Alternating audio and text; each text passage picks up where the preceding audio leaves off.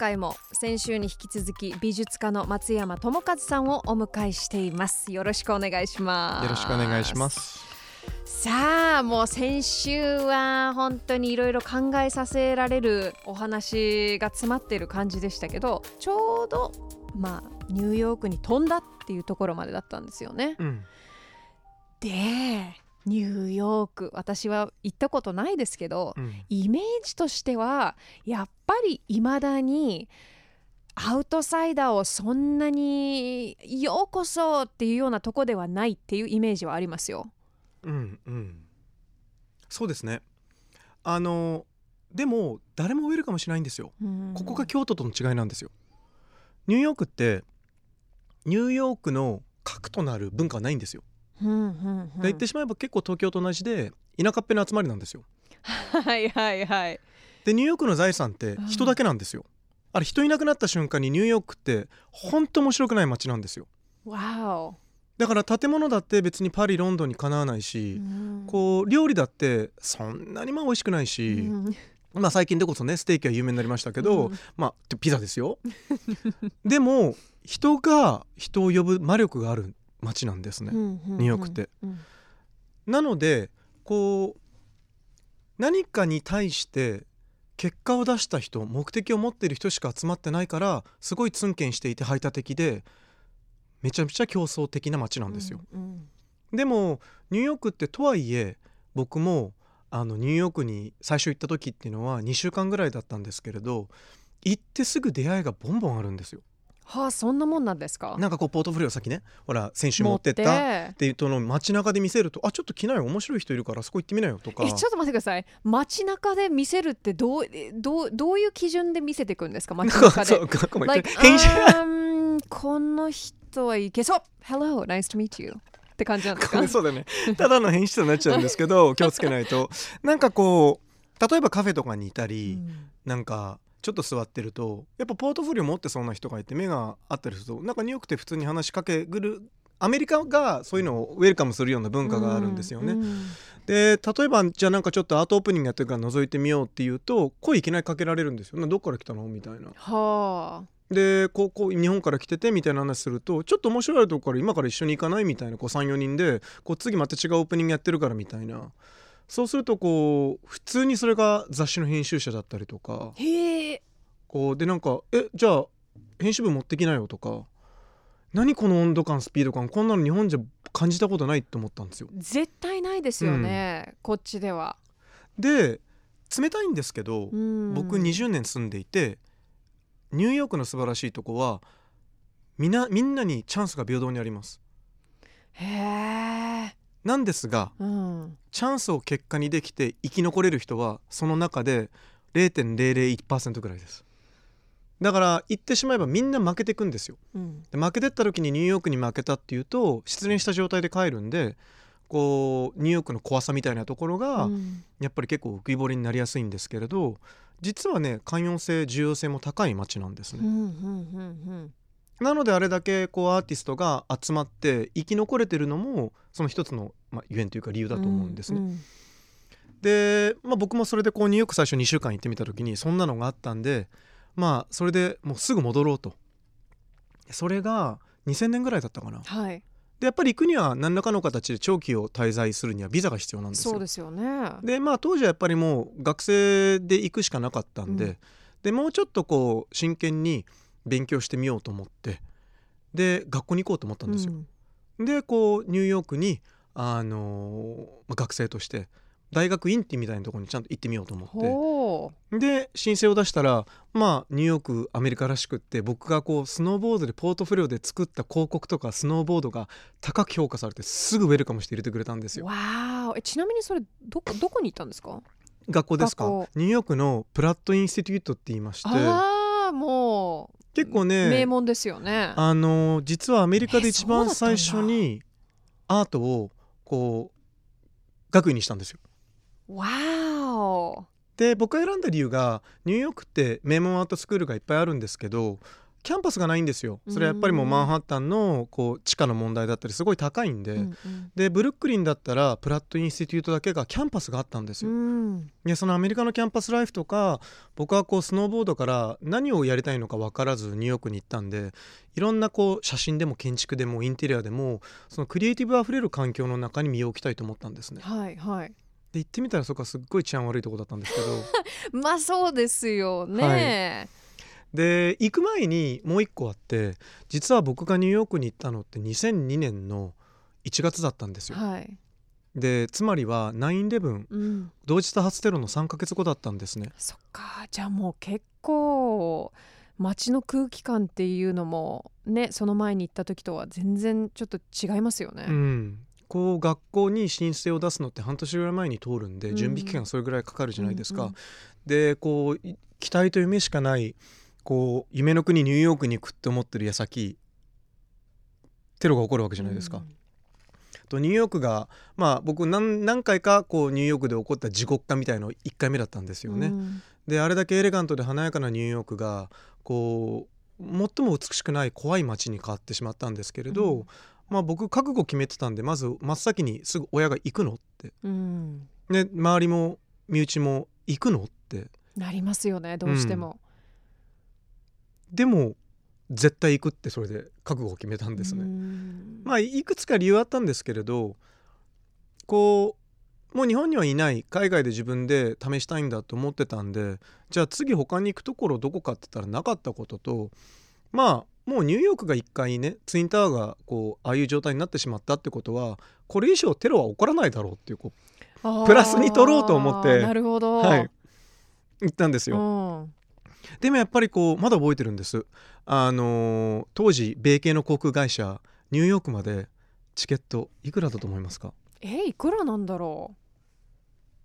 あすごい安くなったってことですか？3ヶ月後ですよテロの。でも今考えると絶対20万とかかかりますよね。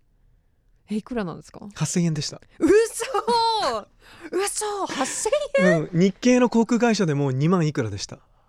だ当時やっぱりこうねアメリカの航空会社に皆さん乗りたがってなかったんで当時その時は。8000円。で JFK に着いてもガラッガラでした空港。でニューヨークに着いたわら僕が1年前半年近く前にい見たニューヨークと様変わりしていて、うんでホテルに荷物だけ置いてすぐにやっぱり9-11見に行きました。うんうん。でやっぱりまだこうあの周りの建物がニューヨークって地震ないからこう建物のツインタワー向いてる方だけ壁が全部こう崩壊してる状態なんですよ。あ建物潰せないんですね。ーうんうん。なんでこうまだこうなんか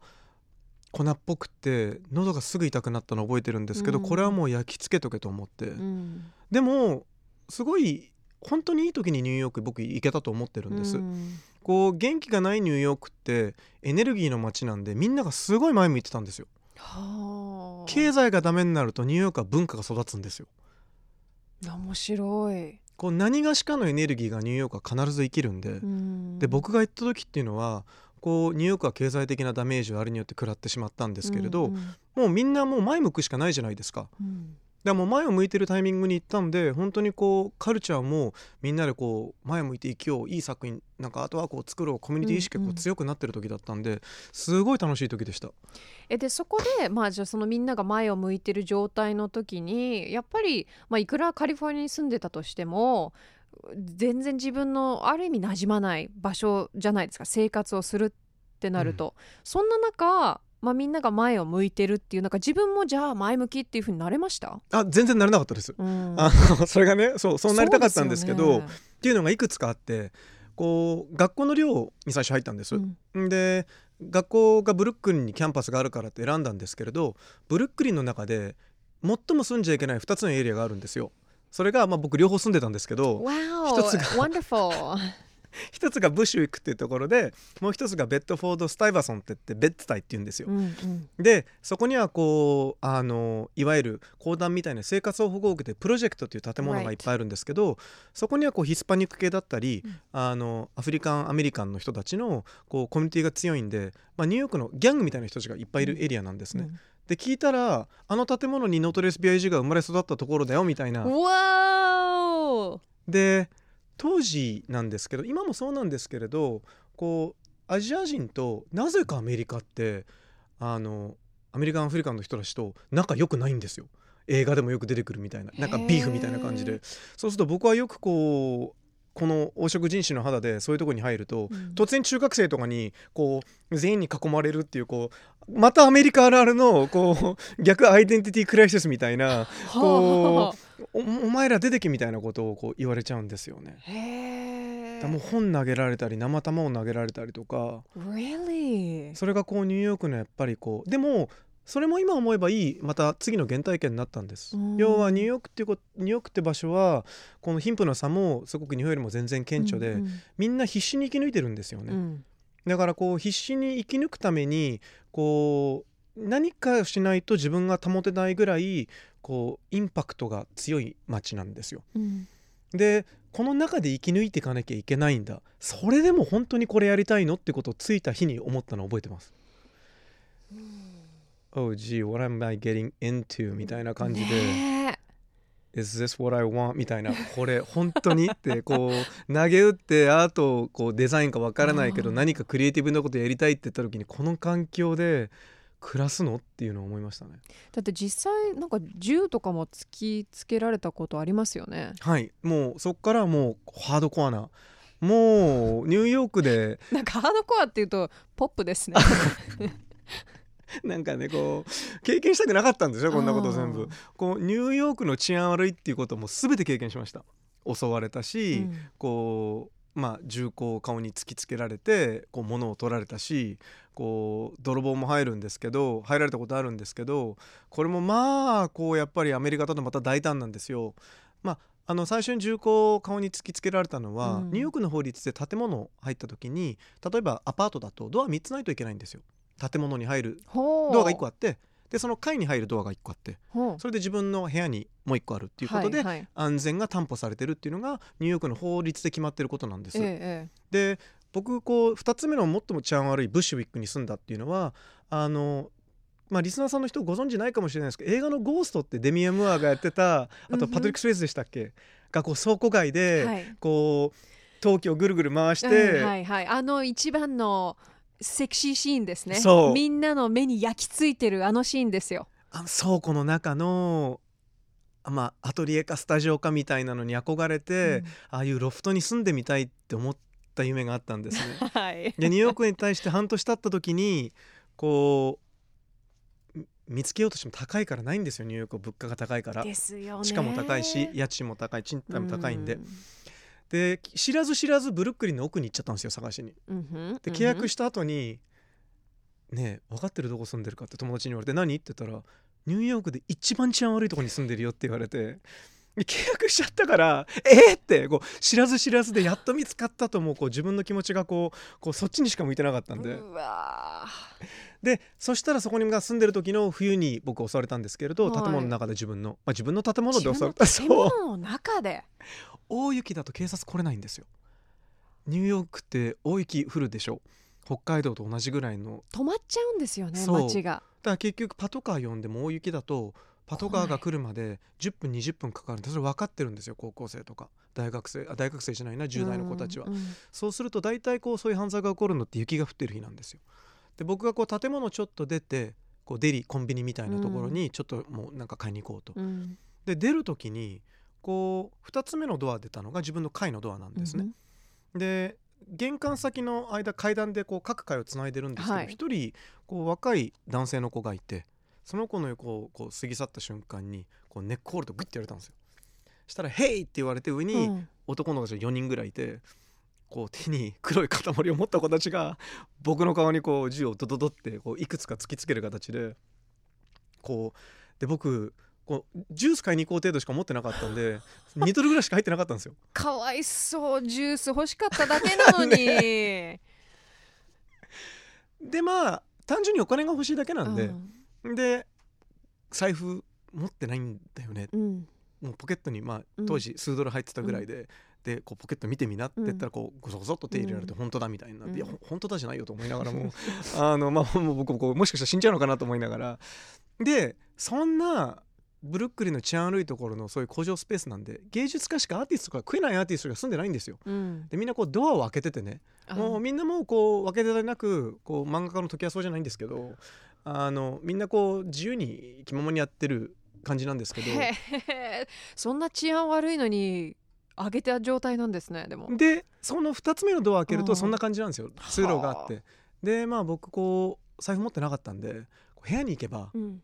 こうお金あるからって言い方をすれば中に入れればみんな通路とかにくっちゃべってたからどうにか助かるぞと思って。そっか。でどうするどうする。多分ね10代の子たちだったんですよ。うん。でこうどうするどうするって言ってでもいくらぐらいあるんだみたいなこと言われて、まあ、100ドルから200ドルあるみたいなこと言ってで部屋はどこだって言うから奥なんだっていうこう話をしてしたらこうヘッドロックされたままじゃあ行くぞみたいになってで僕鍵渡して鍵開けて僕のとこに行こうとした時にやったこれでちょっとどうにかなるかもしれないと思ったんですよまずは。はあはあの一命を取り留めたと思ったんですけどこっからが僕衝撃だったんですよ。で一番最初にドア開けてった瞬間にまあそこの建物に長く住んでるこうボス的な存在のおじいさんがいたんですね。おでこう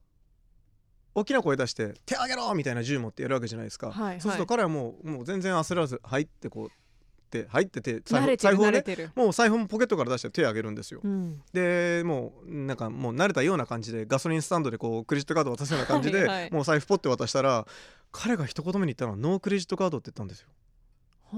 えええええって思うじゃないですか。ただその二言目にクレジットカード持ってかれるとお互い面倒くさいからクレジットカード持ってかないねって。そんなこれ教われ慣れてんの？この人たちと思って。う確かにすごいなそれ。なんて言ったと思います？そしたら OK って言って財布返したんですよ。そこはだからある意味こうなんかもうコミュニケーションがあるんでいやすねな何このビジネスと思って。I'm gonna rob you. Just don't take my credit card. Okay look I'll take everything else. みたいな。そう。で2人目ぐらいいたら誰かが電話していてうちの建物があの襲われてるかうん。ら警察呼べって言ったら彼らがボーって走って逃げてたんですよ。ですぐ警察が来たんですけどまあちょっと10分ぐらいかかったんですけど、うん雪なんで。でパニック状態になってるからそれらしい人がアメリカ映画であるようにこう部屋に連れてかれて、うん。こいつらかって言っても覚えてない。もいやそうですよね。う何分間かのやり取りをもう1メーター、まあ、50センチから1メーターの距離でやってるのに4人の子を全然覚えてないんですようね。ん。でそんな経験があって今度2ヶ月後にハロウィンの日覚えてるんですよ。こう家帰ってきたらドアが開いてるんですね僕の。え？でなんでドア開いてるの？と思ったらこう壁にドアの横のドアノブの横が20センチぐらい穴開いてるんですよ。ハンマーと巨大なあのドンキーコングとかでこう出てくるような、はいはいはいと鉄杭が起こっててハロウィンみんな出かけてるからハンマーで僕のドアを開けてカチャンって鍵開けてるんですよ。ピッキングとかじゃなくてじゃなくてもう大胆に壊すみたいなもう多分だって3 4 0分かけてどんどんやらないと壁に穴なんて開かないじゃないですか。ですよねでそれでこうあ泥棒が入ったと思ってうん警察呼んだら、ちょっとすぐ来てくれたんですよ。うんでちょっと自分の寝室行けと。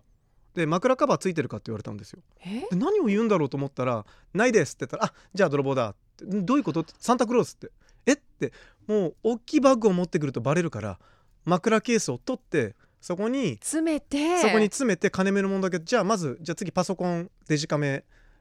エレクトロニックスっていう電気機器はあるかって言ったらあないないっていうこわうでこうそういうまあいわゆる質屋に入れられるようなものだけをこう最後サンタクロースの状態で持ってかれるっていうことがいくつか続いて引っ越そうってやっとなったんです。あやっとそ ちなみにどのぐらい経って引っ越したんですか？1年いました。1年頑張りましたね、やっぱりこの憧れがあって、うん。倉庫みたいなロフトで巨大な絵が描けて暮らせるっていうことがどうしても襲われても、こう泥棒入ってもうん。捨てきれなくって、でもやっぱりこううん。そっからこうしばらく経ってやっぱ引っ越そうと思って、うんうん。はい、うわすごいな。でもそういう環境の中でまあじゃあ自分の今後のアーティストとしての活動をまあ夢見ながら活動してるわけじゃないですか。学校行きながら、自分で学びながら絵を描きながら。落ち込まなかったです？あのね一個だけそれをこうトレードオフじゃないんですけど落ち込んでたと思うんです。で辛いなって思うこともいっぱいあったんですけれど一個良かったことが僕ニューヨークに何しに行ったか分かんなかったんですよ。ほなんかこうたまたまねクリエイティブなことしたいこうスノーボードやってる時に絵を描いてる。でその延長線上でスノーボードの雑誌とかスノーボードのデザインとかをして洋服もやったけど、うん。結局何やってるのかが分からなかったっていうか。でデザイナーまあ夜間の学校行ったのデザイン科行ったんですけどなんか広告を作りたいってわけでもなかったし、うん。こうなんかイラストレーターになりたいのかっていうのも分からずだったんですよ。う。んうん。でニューヨークに行った後にすごいこう戸惑いもあったんですよ。こう人にこういう絵描いてって言われて描くことに対して。はあスノーボードって表現のスポーツだったんでなんかシュートを決めて点数とかじゃなくって自分の表現っていうものがいけてるかいけてないかみたいなこうすごい主観的な基準でうまいとかうんかっこいいみたいになってたんで、うんなんかやっぱり書いたものに対してこう仕事になってしまうとこう受注ベースのお仕事みたいなのがずっと僕ちょっと距離感がつかめなかったことと居心地悪さがあったんですね。なるほど。でも仕方ないですよねそれ人の土俵で相撲を取らなきゃいけないのそがはい。でただ日本にはじゃあそうじゃない職業をしてるクリエイティブの人っていうのは僕あまり見たことなかったんですね。うんうん。イケてる人っていうのは大体こうクリエイティブディレクターとか、まあ、当時日本だと佐藤柏さんとか、はいそうですよね。はい、すごいスタイリッシュなかっこいいお仕事をしていたうりんあとはあの、まあ、もっと前だと横田直則さんとか、うん。こうかっこいいグラフィックのポスター作ってたりとか、うん。ででも日本っていうのはやっぱりこうデザイナー商業デザインっていう中にそういうクリエイティブの人が生まれてたんですけれどなんか僕はなんかわからないっていう何とも言えないジレンマがあったんですけど、うん。ちょっとそれじゃないなみたいな。うん、でニューヨークに行って初めてアーティストっていうものを目の当たりにしたんですよ。うんでそれがこうそのさっき言ったブルックリン引っ越さなかった理由なんですけれどなんかギリギリ生活できてるんですけれど自分で好きに書いたものが誰かに購入されたりして誰かの家に行ったりすることで自分の生活になってるっていう芸術家が生き方以上に職業になるんだっていう景色は僕日本で見たことなかったんですね。あーそうか。今でこそこうアートの僕僕が生きているこう、ね、美術の世界っていうのは日本人でもスター的な村上隆さんとか、はいはい。草間彌生さんとか、うん。成吉友さんとかって大スターがいるんですけど、うん。2000年って彼らもまだ若かったんで、うん。ロールモデルがいなかったんですよ。でそれがブルックリンに行った時にこう落ち込みながらも希望があったんですよ。うん。で日本にいた時に希望がないコンフォートゾーンにいるって思った時にすごいタフな生活でもここには僕の将来があるんじゃないかって信じられる何かがニューヨークに見出せたんですね。がそれってでもなんか自分の中にある感覚ですよね。感じるものというか、うん、うんそれだけを頼りにって感じですよね。だから本当こうニューヨーク大っ嫌いなんですけど大好きなんですよね。あーわかる気がするな。大好きだけど大嫌い。うん。うん。この言い方僕たまにするんですけどニューヨークって永久の片思いなんですよ。うんうん。でたまに振り向いてくれるんですよ。たそのだから振り向いてくれないからそのたまに振り向いてくれた時の快感。そう。嬉したさまんないんですよね。でまあ松山さんのその活動とかをまとめてるあのドキュメンタリー DVD も出てますもんね。はい。これあの私ももちろんチェックしてますけどこれ「クラスター2020ニューヨーク美術家松山智和の戦い」はい。というタイトルがついてるんですけど、まあ、これもぜひちょっとみんなに私は見てほしいんですけど、うん。これでよーくあのよくわかるというかあの現在のね今のスタジオの感覚とかも出てますしどれだけの人が今は周りにいてこうアートが作られてきてるのかっていうのも見れる作品にはなってますよね。そうなんです。えっとね発売が4月22で最近発売されたものなんですね。はい、であの NHK のあの日曜美術館という番組で、うんあの取材いただいたものがあの好評だったことから DVD 化されたんです。うんうん。であの本来だったらこれもすごい面白いんですけどコロナ禍の僕のこう戦いだったんですけど、うん。それでクラスター、まあ、2020って書いてあるんですけれどあのドキュメンタリーってね監督さんとかディレクターが密着して撮ってくれるのをこうなかなか海外の密着ができないっていうことである日突然カメラを渡されて「撮ってください」って。よろしく言われたんですよ。でえー、みたいな僕みたいなね。こうでそれからの1年間半ぐらいずっとこう自分でカメラを持ったり自分の妻がカメラを持ってくれて、うんこう撮り続けた結果だんだんだんだんそのコロナの中でこう自分が負けまいと思ったことが最後大きな展開に実っていくっていう話なんですけれど、これぜひあの皆さんにチェックしてほしいです。で今あのちらっとね奥様のお話が出ましたけど、はい、私はあの勝手にこう外側から見ててあの以前あの展示とかを見に行った時にも奥様がいたりするのを見てなんかこう素晴らしいサポートをしてくれてるパートナーなんじゃないかなって私は感じてるんですけど、うん、お二人はちなみにどうやって出会ったんですか？これがねひょんな出会いだったんですけれどあの、まあ、漫画みたいな話なんですけどお互いの親友同士を紹介しようって言ってもうニューヨークで仲いい日本人の友達がすごい子いるから松くんのあの親友紹介したら合うんじゃないかなと思ったら、うん、その2人が点でだったんですよ。で彼女も学生でニューヨークにいたんですね当時、うん、でまあ僕は学校はもう卒業してたんですけれどあのそんな出会いから。でそれが何歳の時ですか松山さんが？27ぐらいじゃない？もうあえ？でももう結婚して11年ぐらいで遠距離7年やったんですよ。わー長い。そう。でちょっとね何何歳の時か覚えてないんですけれど、うん彼女はファッションを勉強にしてきてたんです、うん、日本で大学出て1年半ぐらいファッションの勉強をしてきしに来ていてでファッションやりたいんじゃなくてファッションマーケティングの方なんですね、うん、ファッションにすごい影響されてニューヨークにファッション工科大学 FIT って大学があるんですけれど、はいはい、そこでマーケマーケティングとかファッションビジネスを勉強することで日本に帰ってこうファッションのブランドを作るっていうことのどういうふうに影響を及ぼすことができるんだみたいなことをやりたかったんですよね。うんであの大学終わった瞬間にあの、まあ、僕らがそんな感じで友達をこう紹介する形で出会ったんでなんかお付き合いをするみたいになるまで結構時間かかったんですね。うんうん、であのやっとこそっとこうこうお付き合いしようってなったら「ありがとう」でも私実は来月帰るの ありがとう。でも私帰る。でえでいつ帰ってくるの？みたいな感じ、だったんですよ、うんうんうん、いやいやいやいやそういうんじゃないの？って言われて。私も戻るみたいな。えっとどういうこと？って言ったらもう戻ってこないの？みたいなこと言われて。そっか。てんてんてん。てんてんてんまあじゃあやってみよっか。遠距離をね、うん、で始まったんですよ。でもね結果2人でよく話すんですけど、うん、よかったんですよ。彼女は日本に帰ってこうファッションっていうすごいこうハードな仕事なんですよね、うん、2シーズン春夏秋冬があって。で、ね、ランウェイとかファッションショーやるとも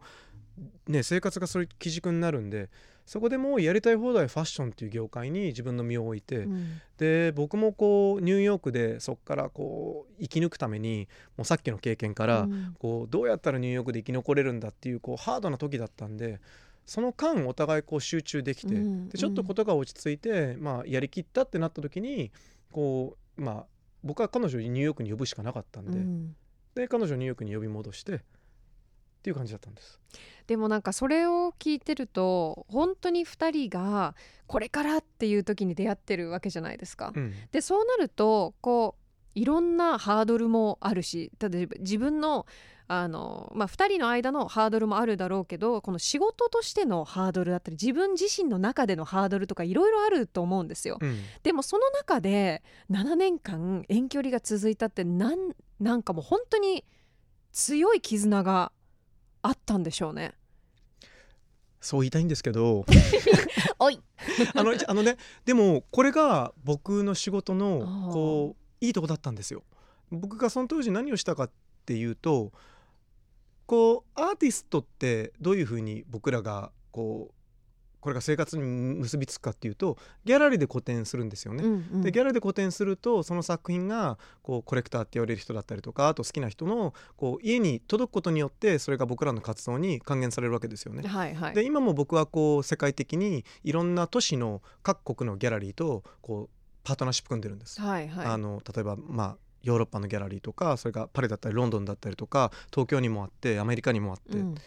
で一番最初にその時っていうのはまあそういうのがなかったんですけれど日本に帰ってきてなかったんであんまりであれば東京にギャラリーだったりお仕事できる環境を、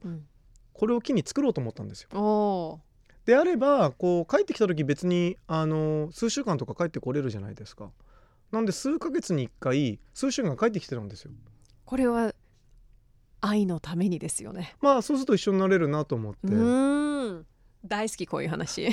でそうすると数ヶ月にこう12週間でもあの東京で過ごす時間があってで向こうに戻るとこう出稼ぎに あのニューヨークに帰ってるこう青年みたいな感じではいはいはい。帰ってきてた感じなんですよ。あだからなんかこうオンオフがはっきりしてたんでうん。あのすごいこうテンポ感ある感じであっという間に7年間が過ぎた感じでしうた。んでまあうん。結婚11年。だからもう松山さんのいろんなこう今までのこうステップを見てきてるわけじゃないですか、うん。どうです？やっぱり私のその最大のサポーターっていう印象は正解ですかね？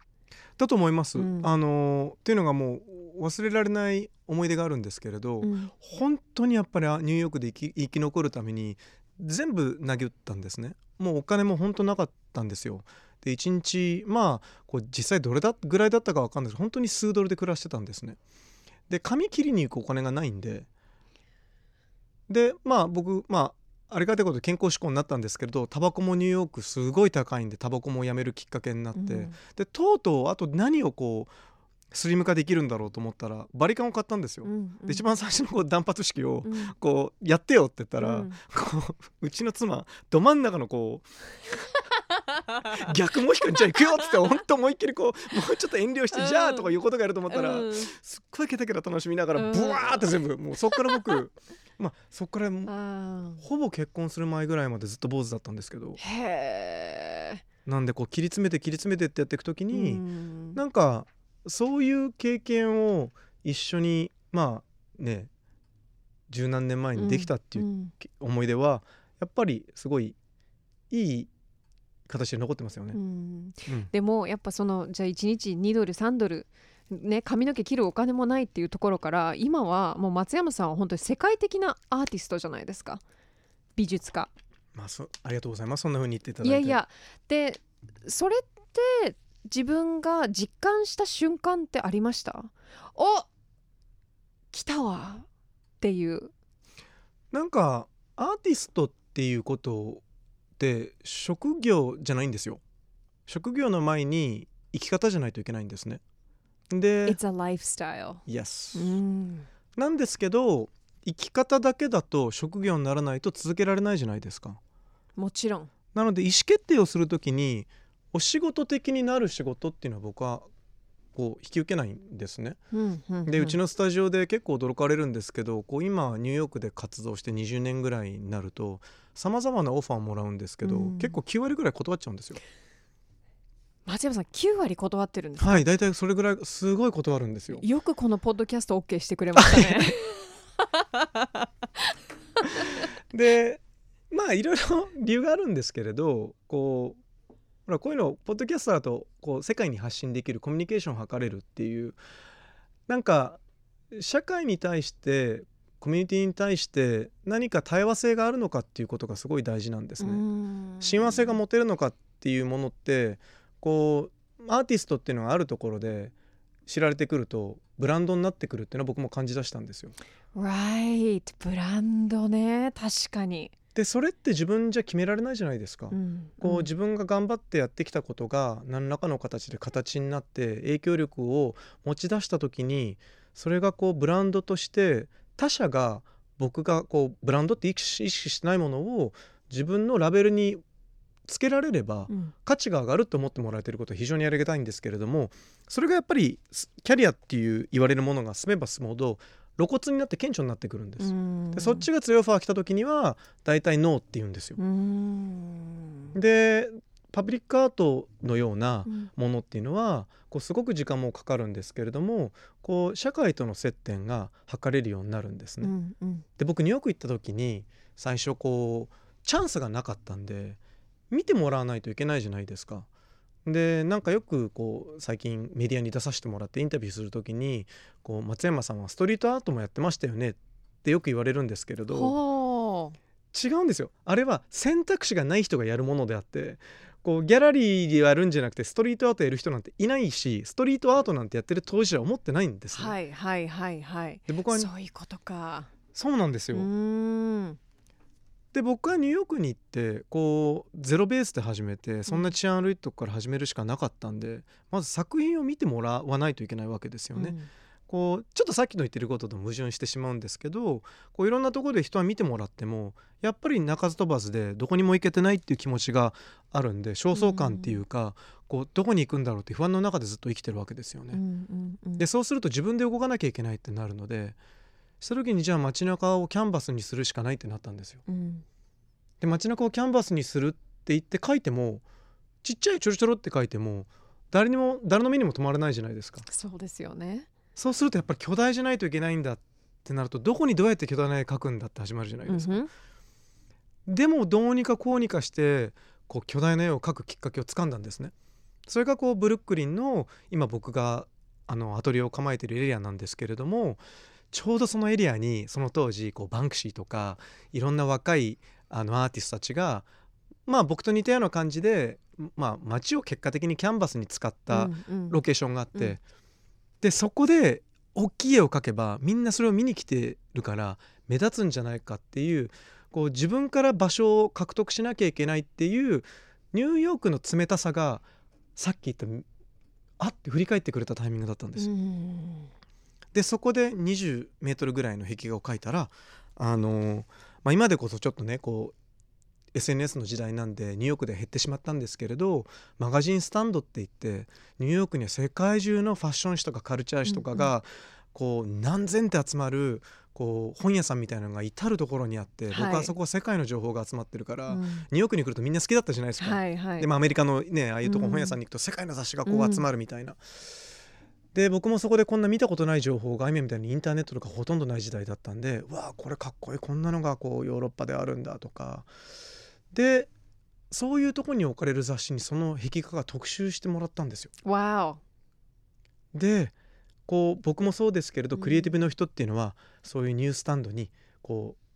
う情報を見つけに行くんですねお。。うんうんうん。そしたらそれがこうナイキの目に留まってでその雑誌の特集によって誰だこれって突然ナイキからメールが来たんですよ。これ一周しましたね。はいそうなんです。いやーすごいでも本当になんか、まあ、いろんな方のインタビューしてると本当これ感じるんですけど不思議と遠回りしてるようであじゃあこれはちょっと今回はうまくいかなかったなって思っててもどっかでその努力とかがこう形になってって違う方向でそこに行けたっていうことがうん。多々あるんですよね。ね。えでそこが本当に人生って不思議なもんだなって私は感じてるんですけどその時はじゃあやっぱりもうめっちゃもうダブルガッツポーズですか？いやもう本当にこうやっぱりこれだ。ニューヨークって本当に平等だと思った時でした。こう信じてやってきてもうどこにも行かない。もう毎回後がないと思ってたんですけどそのナイキのプロジェクトが一つ来た時にそれもナイキが何か書いてじゃなくて君のタレントで面白いことやってほしいここにみたいな。すごいふ幅が広くてこれだと思って、うん。でなおかつそれ一つやったらも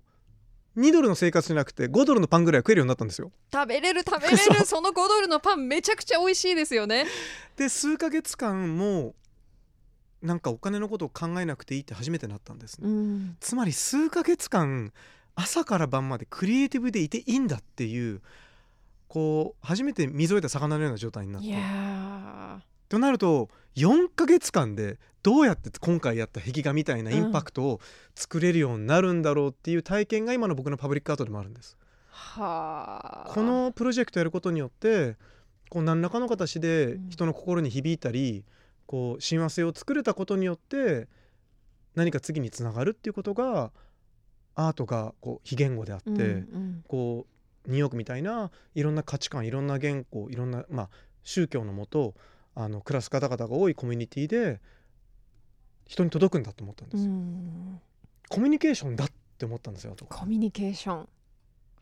でまあさっきからそのパブリックアートっていうキーワードが出てますけど、まあ、実はねあの私が長年やっているデザイントークスプラスっていう NHK ワールドの番組でもうまるっと松山さんのパブリックアートの特集をしてますんで、まあ、気になった方はぜひそれも検索してみてほしいですね。あれ見れるんですよね？オンデマンドでオンデマンドですよね。はい、そうですそうです、でまあ本当に見てるとなんか楽しそうな面白い作品をいろいろ作ってる中で、まあ、今回実は松山さん来日してる理由があるんですよね。そうなんですよ。これがまた私も驚きでしたよ聞いた時。あのーもう国民的なポップスターのゆずさん。はい。2人組とコラボレーションする話をいただきそれで帰ってきてるんです。でこれは何を担当されてるんですか？まず一番最初にこういう趣旨のものがあるんですけど興味ないですかねって話をもらったのがゆずさんがデビューで25周年だったんです。でまあ僕はこういろんなことをやるんですけれど自分の主なこう自分のフォーカスっていうのが画業なんですね。で画家なので松山さんのこうカラフルな作品で何かゆずさんの25周年にリリースされるこうジャケットをうん。彩ってもらえないかって、うん、これも私は驚いたのが贅沢ですよいやゆずさんもすごいですけど松山さんにジャケット書いてもらうって私は like わーと思いましたけどね。素晴らしいコラボレーションと思いました。ありがとうございます。で結構あれ？みんななんかこう接点がないように思えてちょっと結構予想外だったって言わあれ私もそうでしたよ。あ。予想外って感じでした。で僕はすぐにその後にこうゆずさんまあリーダーの北川さんとお会いしてであのミュージックレベルのお会いしたんですけれども僕がそこでこう次の展開のことをちょっとレコードもそうなんですけれどご相談したいことがあるんですけどどうですかねって言ったのがあの僕はこうパブリックアートで自分の作品を介していろんな人とコミュニケーションを図れるっていうことにすごくやりがいを感じていてモチベーションを感じて、うんこうインスパイアされるんですけれど舞台美術をやりたいって言ったんですよ。でもそういうところがやっぱり松山さんの発する力すごいですよね 向こうとしてはえっていう話だと思うんですよ。They're like, um, well でどうでした？じゃあそれを自分で提案してで理由も言ったんです。こう僕普段アートを作ってパブリックアートっていうもので巨大なモニュメントを作っていてやっぱりそういうのもこう今回僕にお声掛けをいただいた理由の一つだったので、うんあれはすごくこう高級的に何十年も残るっていう体で作ってるんですけれど絵にしても僕は音楽とか文学と違ってストーリーがなくて起承転結ないんですよと。うんで僕はこうある一定時間で何かこうストーリーテリングできるようなものとずっと何かご一緒したいって思ってきたんです。うんうんこうそこに人が一堂に会して音楽があるって僕はこう音楽はすごく一つの自分の創作のインスピレーションでもあるから、うんこうなんか音楽家と仕事をしたいと思った時にこう北川さんとお会いして、うん。北川さんがたまたま僕と同い年だったんですよ。そうですか。なんですよ。それもすごくそこからすごく仲良くなっていきであのまあこのコロナ禍コンサートもなかなかできず、うん。こう今回のアルバムのテーマがこうピープルっていう人としてどういう接点を持てるかっていうことが、僕がアーティストの活動のこうルーツと同じでですごいだんだんだんだん話が膨らんでって盛り上がっていってであの結果的に今回はちょっと話が長かったんですけれどあの舞台美術うん。ステージのこうデザインもあの全てさせていただいてで今ちょうどあの3月の26日から始まり半年間、えー秋ぐらいまではい。全国のアリーナのツアーをゆずさんがしています。そうすごいなねえすごいなって本誰だ私みたいな。うわーでもなんかあのやっぱりそのなんて言うんでしょうその形を常に変えてるじゃないですか松山さんも、その自分のアートの形を変えてってるっていうかそれってやっぱりどこからその進化というかそのなんて言うんだろうなそれってどういう例えばじゃあその舞台をやりたいっていうのももともと思ってたんですか？それとも何かがきっかけであし舞台演出やってみたいやってみたいって漠然と思いでした。あやっぱりじゃあ最初は結構うんブロッドなアイディアがあって結局アーティストの仕事っていくつかあるとすると僕はこうアカデミックなトレーニングを受けて画家になったというよりは絵に関しては完全に独学なんですね。うんデザインの勉強しかしてないんで、うんデザインの勉強ってこうなんか解決策を求めてくる人に出すって教育だったんで絵に関しては完全に独学なんです、だからなんか僕はまあ絵っていうものをもう主だった表現媒体として扱ってますけれど別に絵を描くっていうことが僕にとっての全てじゃないんですね、うん。アーティストの仕事は価値を作ることが仕事なんですよ。うん。で人々のかその価値っていうものが人々にとって意味があるものになればなるだけ後世に残っていくはずなんですよ。うんうんなのでそうした意味で突然こうある日突然彫刻作ってみようからもう今では8メートルとか10メートルの巨大なモニュメントも作ったり、うん。まあ、巨大な壁画も描いたり、うん。かたやスタジオでは3 0センチの小さいキャンバスでも描いたり、うん。まあ舞台美術っていうかアリーナのステージデザインをさせてもらったりとかっていうこともしてるんですね、うん。でもねちょっと感動的でした。そうですよね。またやっぱり形がすごい大きく変わると自分でもちょっとグッとくるものがありますよね。なんか掛け算になればいいと思ってたんですよ、音楽の。で実際にこうすごく大変ゆずさんには失礼なんですけれどやっぱ僕は自分の作品をこう見ちゃうじゃないですか。リハーサル行ってもそうリハーサル行ってても2人じゃなくて僕の作品がどうって時にすごいな僕こう全く時間軸がないものに音楽で掛け算的にうん演出が加わるとこんな見え方が変わるんだっていうこうほアートでできなかったことをやっぱりゆうさんたちっていうのはそれをずっとやってきたわけじゃないですか。うんだから僕としてもこうゆうさんに何らかの形で貢献できればすごく嬉しいしこうねあのあの二人にとってこう僕のやってることが本当にこうコンサートに来てる人たちがちょっとでもやっぱり彼らがもう主役で、うんうんゆずのコンサート見に来てるんでなんかそこに少しでもちょっと新しいあの印象が加わればいいなと思ってるんですけどちょっと僕はもう忘れられないような経験になってる状態ですね。いや素晴らしい。うんで私松山さんに聞きたいんですけどまあ本当にいろんな活動をやってきて You know, I mean, what's next? 今の松山さんの今後の夢ってどういうところにあるんですか？なんかこうないんですよ。あのないっていうのが別に舞台美術をやりたかったなんてことを僕の夢にもしてなかったんですけれど、こうずっと人生比較的孤独で孤独っていうことを感じてきた人生だったんですね。別に孤独じゃないんですけれど、うんうん。こう違う場所に行くっていうことでいつもこうあの適応しないといけなかったっていう生き方だったんです、うん。アメリカに行った時も日本に帰ってきた時もニューヨークに行ってからも。そうした時にこう人との関係性を作品を介して測れるっていうことってとっても根源的な人間としての活動でうん。それがより上手になりたいと思ってるんだと思います。はあなるほど。究極的にはやっぱり美術館で後世作品残るっていうことは僕も例えばじゃあ印象派のゴッホとかもを見ると、あの時代の匂いみたいなものがうん。こう見えてくるじゃないですか。うんうんうん。こうキャンバスを切ることないんですけど切ったらそこからこう血と肉があってみたいなあの時代の温度感みたいなのを描写してるっていうのはやっぱり最後は僕らのゴールではあるんですね。うん100年後に自分たち僕が作る作品が何らかの形で残ってそこでわーってあの時代ってこんなだったんだと思ってもらいたいでも今を生きてるんで僕はアーティストとしてうん美術家として、となると今のこう時代とどういうふうにどれだけ密接に作品を介してこう対話できるんだろうっていうことが一番の僕のモチベーションかなって最近思います。うんその中に絵があってパブリックアートがあって、うん。まあ、今回やったようなこう初めての領域のこう舞台美術みたいなものもあって、でこれがどこに広がっていくのかわからないですね。うん。でも一つやると次のお話をもらったりとかっていうことがあるので、なんかひょんなことからステージのデザインって僕が言っちゃった手前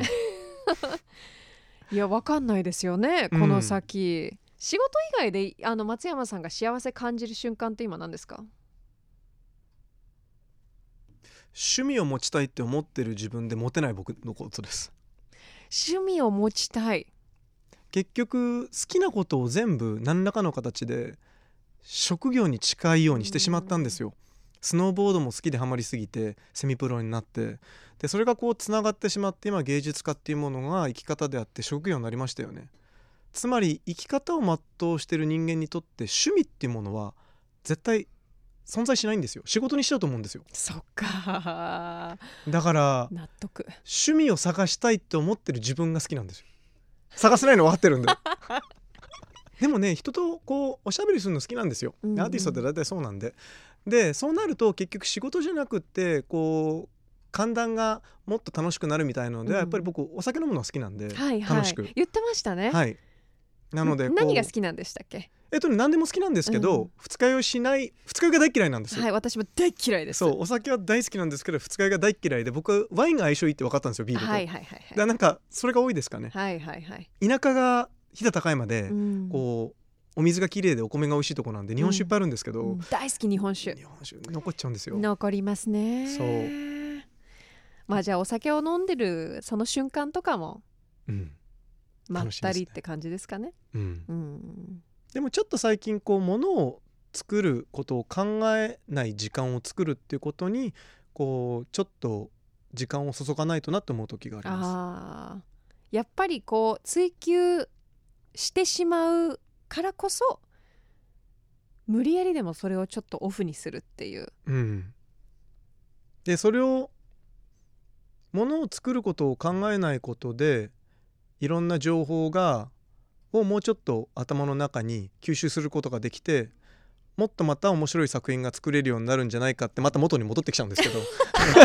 それもまたフルサークルですね。結局は。だから結局趣味持てこうなっちゃうんですよ。じゃあ本読もう。本読む時間ないからっていうと、本読んでこれどうにか作品に生かせないかなって考えてしまう僕がいる